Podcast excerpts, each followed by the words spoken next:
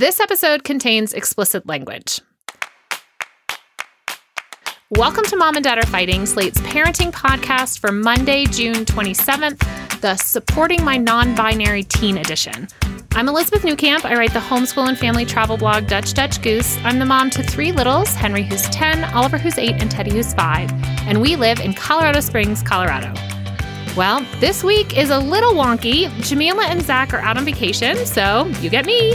The main section of this episode is a segment I did with Dr. Joseph Currin, a licensed psychologist and assistant professor who focuses on identity development and sex education.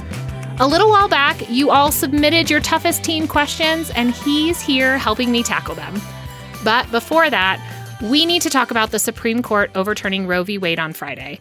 I'm so glad to be joined by Slate senior editor, parent, and friend of the show, Rebecca Onion. And we want to acknowledge that this is definitely not the full conversation that we need to have, but we did not want this moment to pass by. And I know um, Rebecca and I were just talking that like just being able to talk to another human about this. So we're we're hoping that this conversation just just helps you in this moment. So I guess Rebecca, how are you feeling?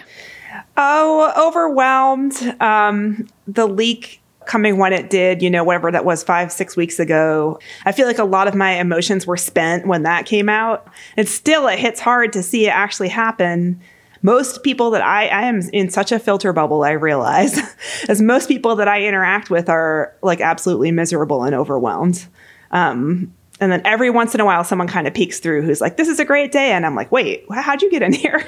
um, that's actually but, something I've I've talked about here because I'm in this odd place in Colorado Springs where like my core group of what I'd call like true friends are all on the same page because it's hard to like build those kind of relationships when you have totally different feelings about such major issues. Mm. But like the parent friends that I interact with day to day, like I I feel like I'm almost hiding today because I know mm. that some of them are going to be celebrating and and figuring out how to respond in a way that is is meaningful, right? Like I have this moment mm to have these conversations with them in a relationship that I have built in being parents together. How do I use that moment to like say something that is meaningful in a way that they can hear? Like I, I think about that a lot, right? Like oh, I feel yeah. angry and upset, but if I if I echo that back uh, to them, I'm not using what little cloud I have to say like, hey, actually this is not this this great win for life or for whatever that that you think of it as, you know? That's so interesting. I think you know I live in Ohio, so yeah. I have like a similar um, but my child, yeah, yeah, exactly. But my child is only five and a half, so we're still in the time when, um, you know, she is on the brink of going to elementary school, right? And elementary school is going to be, I think, when these kinds of relationships start to happen a little bit more. Um, as of now, I, what I have here is the core group of friends who are all, you know, on the same page. I'm editing this piece. Um, it's not out yet. I think it'll be out next week um, by a historian who's writing about the formation of the pro life identity, like the idea that um, a belief in anti abortion politics is not just like a belief in one thing, but is also a belief in sort of like a, like a whole constellation yes, of ideas. Yes. Um, and so I think that's probably why it's like partly hard for you is that it's like, it's not just like having some kind of both sides conversation about a you know a controversial issue you disagree on you're trying to come across like a big identity divide. It's really hard. It really leaves me in a place of like what next? Like how do we predict the future of of what this looks like in our coming weeks months years? Oh my gosh. I have no idea. I think that um I mean, it's it's hard because you know one of my roles at Slate, among others, is editing history related content. And in the month and a half since the draft was leaked, I've edited like however many thousands of words on like what it was like before Roe. There are so many different variables right now, um, especially like social variables. I mean, technology is totally different, communications are totally different, transportation, travel, all of those things. Um, and even things like you know, stigma and shaming, like the way that people just didn't talk about pregnancy. Right. Um, and that's still true in some communities now, but I, I think on, on a whole, like from what I've read about the immediate pre-Roe time, in some ways we're better off in terms of being willing to talk about it. More people know someone who's had an abortion.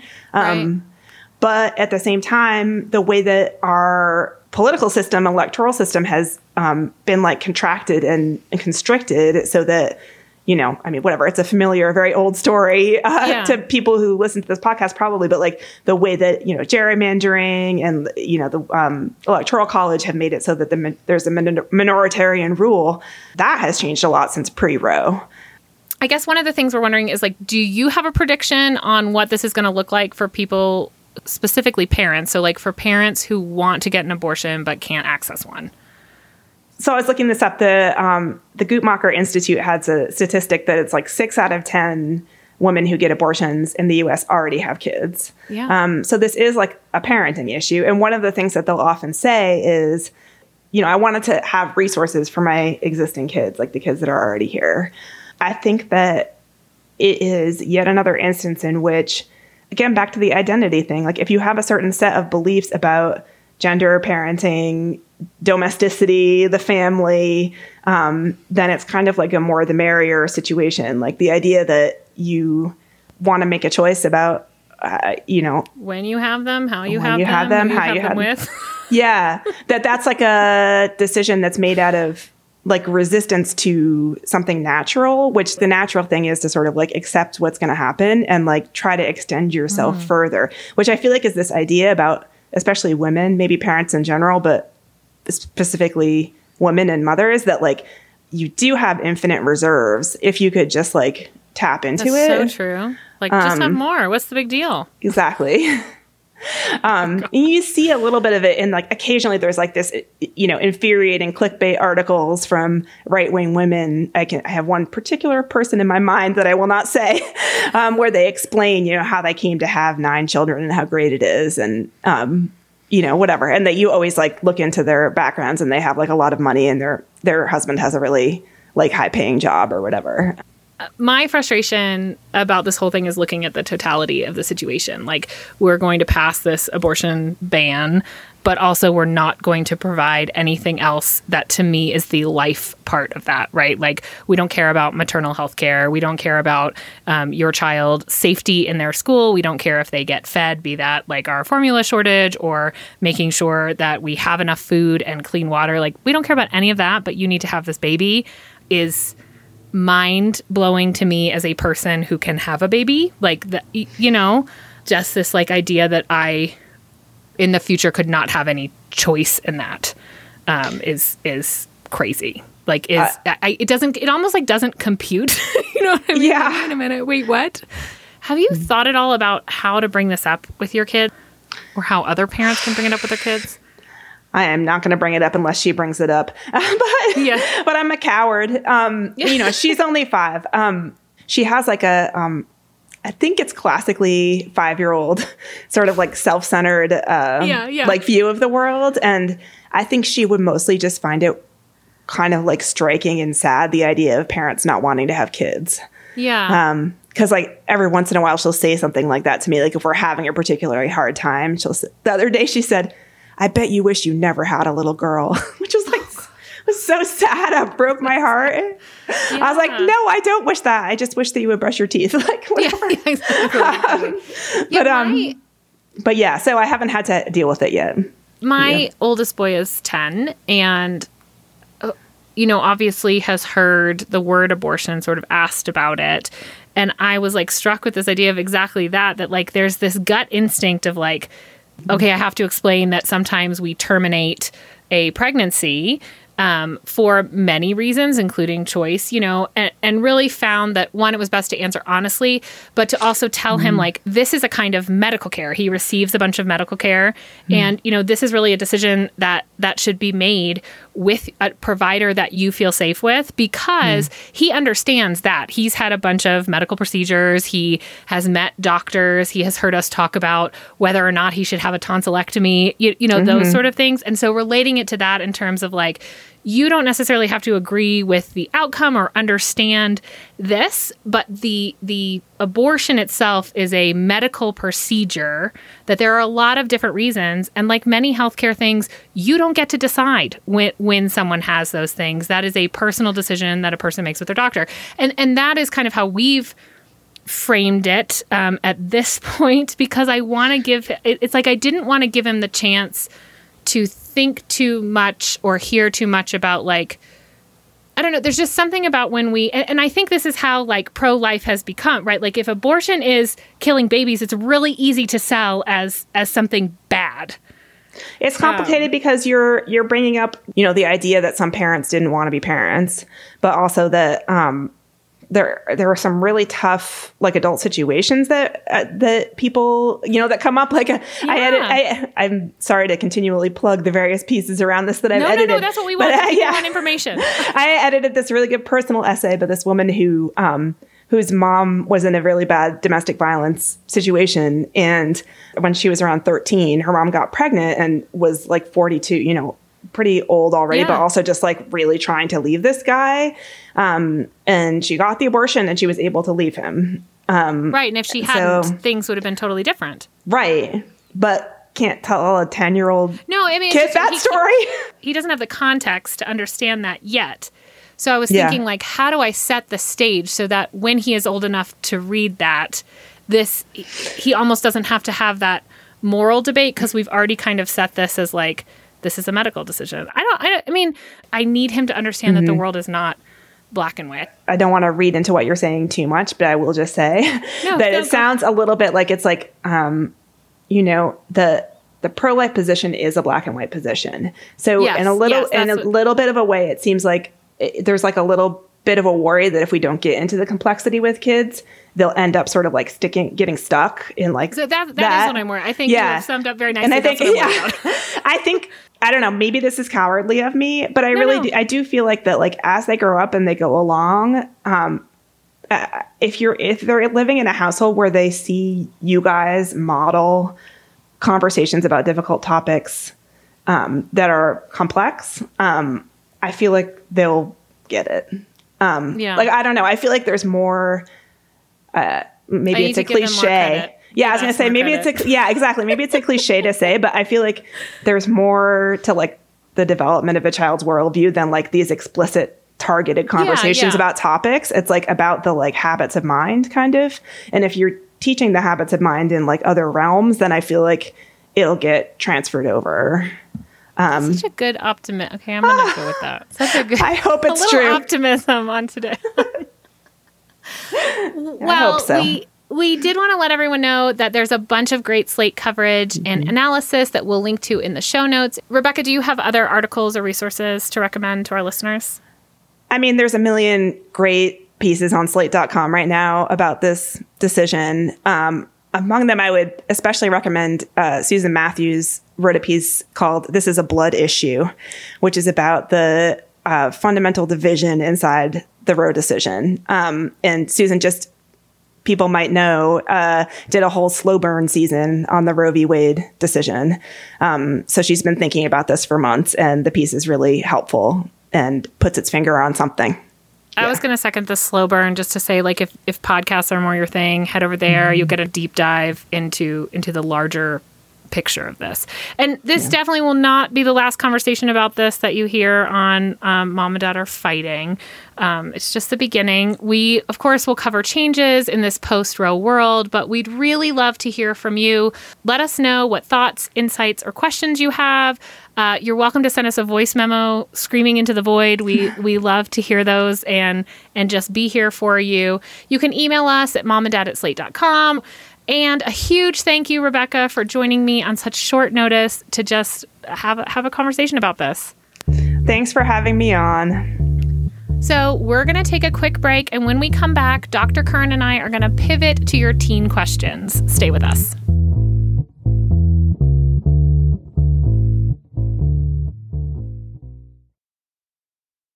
Right, today we are speaking with Dr. Joseph Currin. Joe is a licensed psychologist and assistant professor who focuses on sex education and identity development. Joe, welcome to the show. I'm so glad you could join us. Thank you. I'm glad to be here. We've had a ton of questions from parents, and we're going to try to get through them all. But before that, can you kind of tell us how you got into this work and what you find rewarding about it? I got into this honestly, um, going through my own stuff through therapy and realized I really liked this. Like I, I this is, it kind of spoke to me from a different angle where like, I want to do this. And then as I got into my education and training, all of a sudden I also really fell in love with teaching. And so then it was like, Hey, wait, I want to do both of these things. It's kind of funny because my favorite client age group, in all honesty, is college age. Yeah. Um, so, I mean, I, I, have clients that range from all ages and I've worked with all ages, but that's kind of my favorite because they're at this point where the first time in their life they are separate yeah. from, you know, families. So they have kind of the control to be like, Hey, I can make some decisions. Yet they're young enough that they're still looking for guidance. And so you really can just really empower this age group to kind of find who they really are, you know, kind of really figure that out. And so I think it's a really cool age group. And, you know, with teaching, like my favorite thing I always say in class is like, I'm not here to tell you how to think. I'm here to make you think about why you think how you do.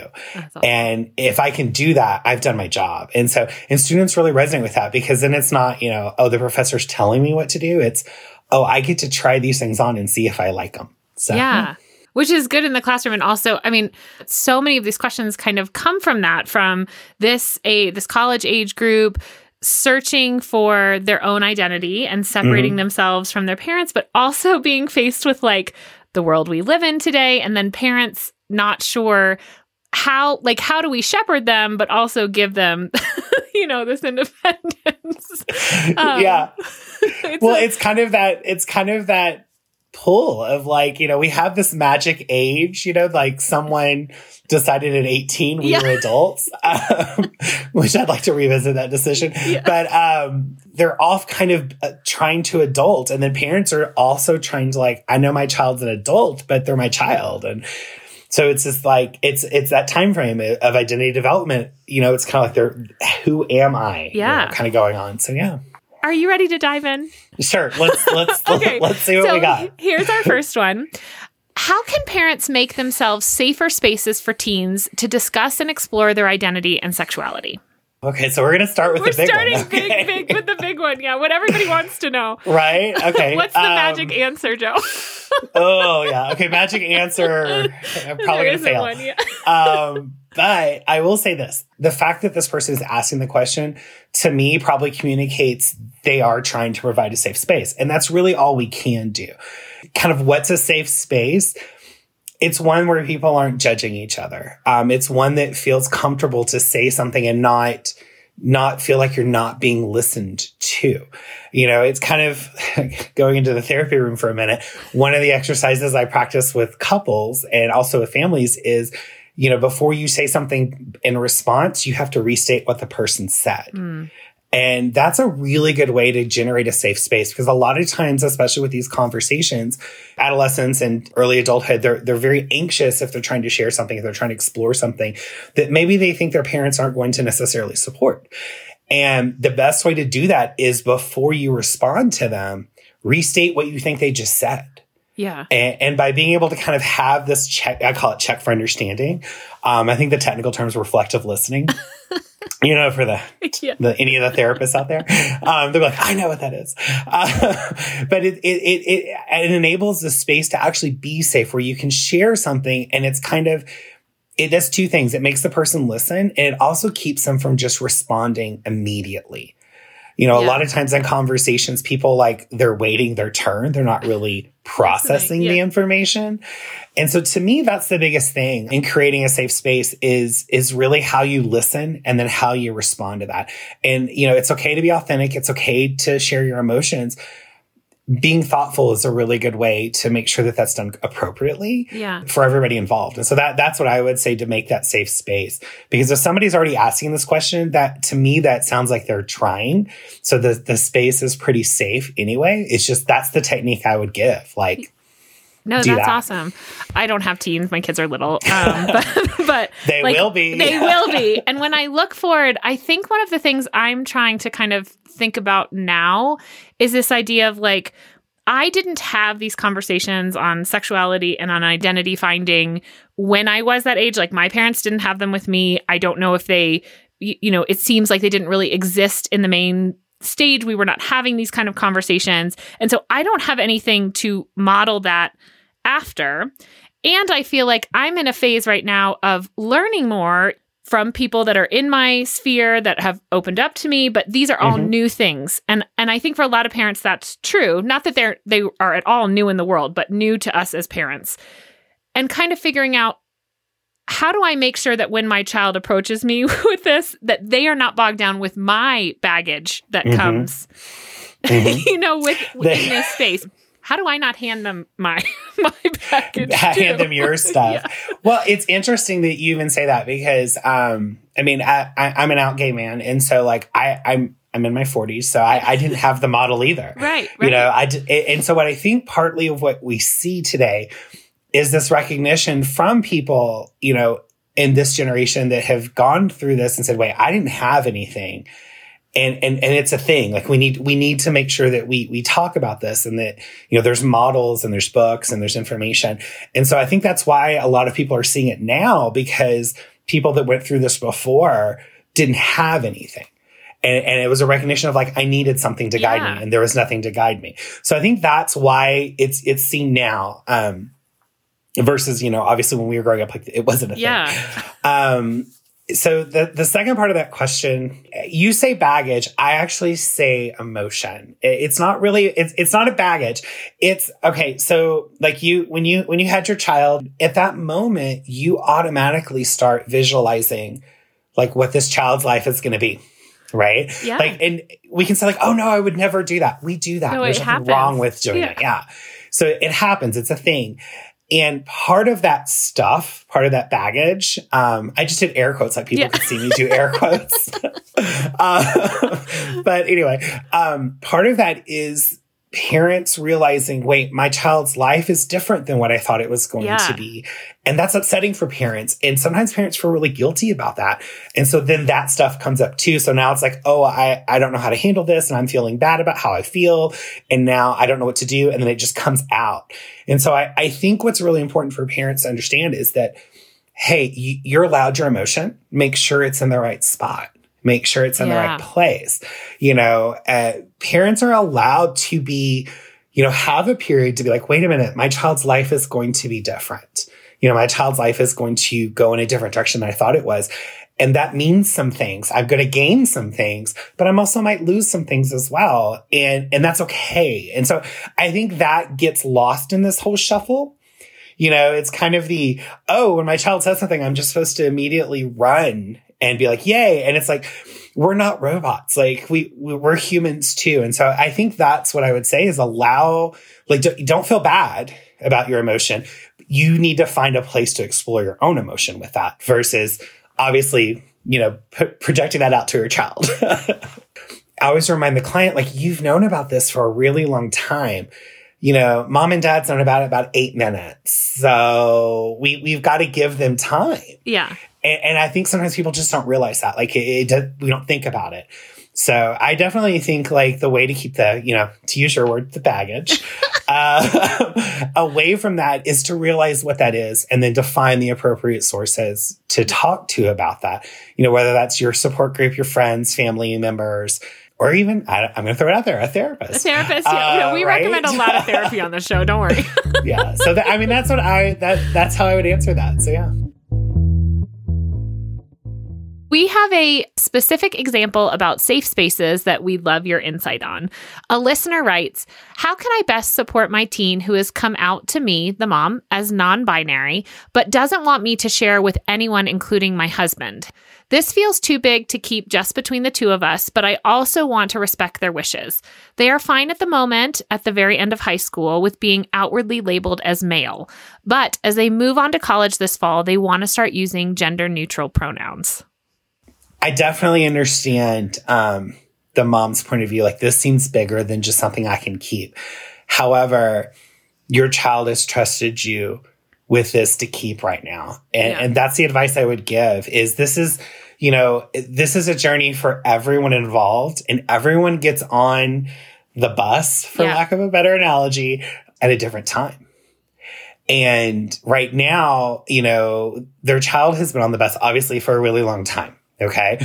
And it's now asked mom to get on the bus, but isn't ready really to let other people on the bus yet. And, and, and it can be really damaging to force other people onto the bus. Yeah. Um, notice I'm not using the closet analogy. I have Yeah, issues yeah. with that. Yeah. but, um, we're not, we don't want other people on the bus yet. And it's really important to respect that wish. It's, it's not a forever. Right. I mean, to be really honest, um, you know, if if they are wanting to use gender neutral pronouns in their college life, like that's going to become known, yeah. right? Like there's going to be things that will start, you know, coming out and being being okay. To me, that that really is something that um we need to I, I would I would encourage the mom to allow that to happen. Now, on the same token, I would talk to them about why not tell dad. Yeah, I was interested in that too. Like what yeah. what's going on that they don't want dad to know? Right. Like, what's the concern? What's the issue? And being able to tease that apart and be able to explore that, um, honestly, is, is to me, that's it. If I was the mom, that's exactly what I would do with my child is, you know, I would respect that wish, but I'd also explore, okay, so I'm going to respect that wish, but I, I want to help you understand and explore why you want this right now. Like, why, why are we keeping this separate? Um, because there may be things that, you know, the child thinks might happen or is concerned about and, and mom can help alleviate that. And at the same time, there might be some real things that need to kind of be sorted through before, um, dad's invited onto the bus. So yeah. Yeah, I, i'm a big fan of the like not my news to share. Um, And I was thinking too on this, like the mom also I think has the right to tell her child like it is hard for me to keep this from dad. Like I'm mm-hmm. going to because you've asked mm-hmm. me to, and it's not my news. But it does make it a more complicated situation. I mm-hmm. think it's okay for the right for the kid to understand that, right? Oh, Like, yeah. Oh, dad and. I usually don't keep secrets from each other, or whatever your family rules are. I, I, I, I support that. I think the, the more authentic communication and the real communication that mom can provide about the uncomfortableness and not telling dad is actually important for uh, the child. Yeah. To, to hear and and and I I mean this is different than like having a conversation with an eight year old like Yes. we're talking 17 18 year old No, about to go to college right yeah. one of the things with coming out that I don't think a lot of people understand is that it's it's a continuous process. It is a lifelong process. Um, it's never over, and so it's really important to let people control that and let people know they have the power. And I love what you said. Like it's their information to share. We need to allow them to share that information. Yeah. And, you know, and that's why I think it's so like it's just so important to understand, you know, we're not talking about a harm issue. We're not talking about, you know, anything drastic. It's just, hey, I'm not ready to share this information yet. You know, ironically, um, I, I, I told my parents together, but it was like, I always tell people this, like, you don't come out on a specific day. You know, we don't do it at Christmas. We don't do it, you know, New Year's or, you know, whatever big family gathering kind of thing. We do it on a Tuesday. You know, and that's how I phrase it. Like we do it on a Tuesday, and and people are like, "What does that mean?" And it's like you do it on an ordinary day because you don't want to. When people do the big family thing, like there's all these other things that go with Yeah. Oh, yeah. having the whole family together. that it's just that's not the time. That's not the time.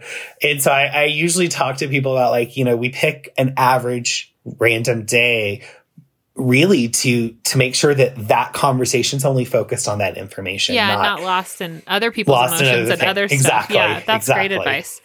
So we are going to pivot just a little bit. We have a mental health specific question now, which is our listener writes, I would love to hear about dealing with a teen who seems often so dispirited, not enthusiastic about anything, or is just being sullen and like not talking to parents. How do we keep a real relationship and that line of communication open? Oh, okay. It, you know, this is probably first to really, we haven't said this, but we probably just say everything we're talking about is not medical advice. Yeah, yeah. um, definitely, please. Uh, I encourage you to reach out to a mental health professional in your area. Um, if something that we're talking about today kind of resonates with you and you're like, Hey, I would like to learn more about that. It'd be interesting to know if this was a change for the, for the team. Um, you know, I, we all go through the teen angst, if you will, in some form or fashion. So is this a, is this a behavioral change or is this something maybe a little bit more. Um, I think the big thing with that is it's kind of finding, this is hard, finding the balance between I want my communication line open and I'm pushing too hard. Okay. Sometimes people just, you know, they're, they're not ready to talk or, or they're not wanting to talk and that's okay. It's hard because you know, we, we want them to talk because we feel something and we want to feel better. So we push them to talk so we can feel better. Yeah. And that's not really what's going on. You know, it's if, if the teen is, you know, kind of sullen and kind of, you know, non-responsive and just doing that whole thing. As a parent, I would say, you know, obviously reach out to the teen, say, I'm here if you want to talk about something, you know, ask the questions. How did school go today? Um, it's really important to engage them in the normative conversation, even if they don't want to participate, um, because that's going to keep the line open and not judge them when they don't want to share a whole bunch. You know, if they're like, yeah, school was fine today. Okay, cool. You know, and then maybe if you get that a couple of times, say, I'm just curious, what is, what's a fine school day? I don't really know what that means. Like, how, what does that look like? Yeah. But you don't, you don't judge them for like, you should tell me more. You should really, yeah, I agree. Like, don't don't go after them. No, okay? this is such a good point that Yeah. like the line can be open and Mhm. nothing coming through it. And Mhm. and that can be very different than the line is closed. Uh, exactly. like you it's almost like the teen just needs to know that you are still there and you're Mhm. still involved even if they don't want to hmm give you anything. Right. Well, and I think one of the biggest things to say is like, you know, hey, it's cool that you don't want to share anything with me. If you ever do, I'm here for you. I just want you to know I love you. Yeah. You know, and and and, and that's it, right? And they're gonna be like, you know, if they were like me when I was a teenager, like, okay, whatever, like leave me alone. Okay, weird. But but right, but it, it's it's important because they're really still going to hear that message. They're still going to know that that's there. You know, now granted, if there's some other things going on where you're getting concerned about safety, let's get some professionals involved. That's a completely different issue. Right, right. But yeah, if we're just talking sullen, non-responsive, like kind of doing the, I, I, I'm withdrawing, but you know what I'm saying? Like it, it's Yeah. not anything to be super concerned about. To me, it's just continuing to keep the line open. They don't have to answer. And I think that's the biggest challenge for parents is, you know, a parent feels uncomfortable, like, oh, they don't want to talk to me. It, we got to sit with that, you know, as long as you let the, the child know I'm there and I'm here if you want to. Yeah. Yeah. And that's it for our show. Thanks again to Rebecca Onion and Dr. Joseph Currin. On Thursday, we'll bring you a second set of teen questions y'all submitted, including how to navigate some uncomfortable but extremely necessary conversations about sex. So I hope you'll join us. Subscribe to the show so you don't miss it. If you rely on the show for parenting advice, consider signing up for Slate Plus. It's the best way to support this show. Members will never hear another ad on this or any other Slate podcast. To sign up now, go to slate.com slash mom and dad plus. Again, that's slate.com slash mom and dad plus. This episode of Mom and Dad Are Fighting is produced by Jasmine Ellis and Rosemary Belson. I'm Elizabeth Newcamp. Thanks for listening.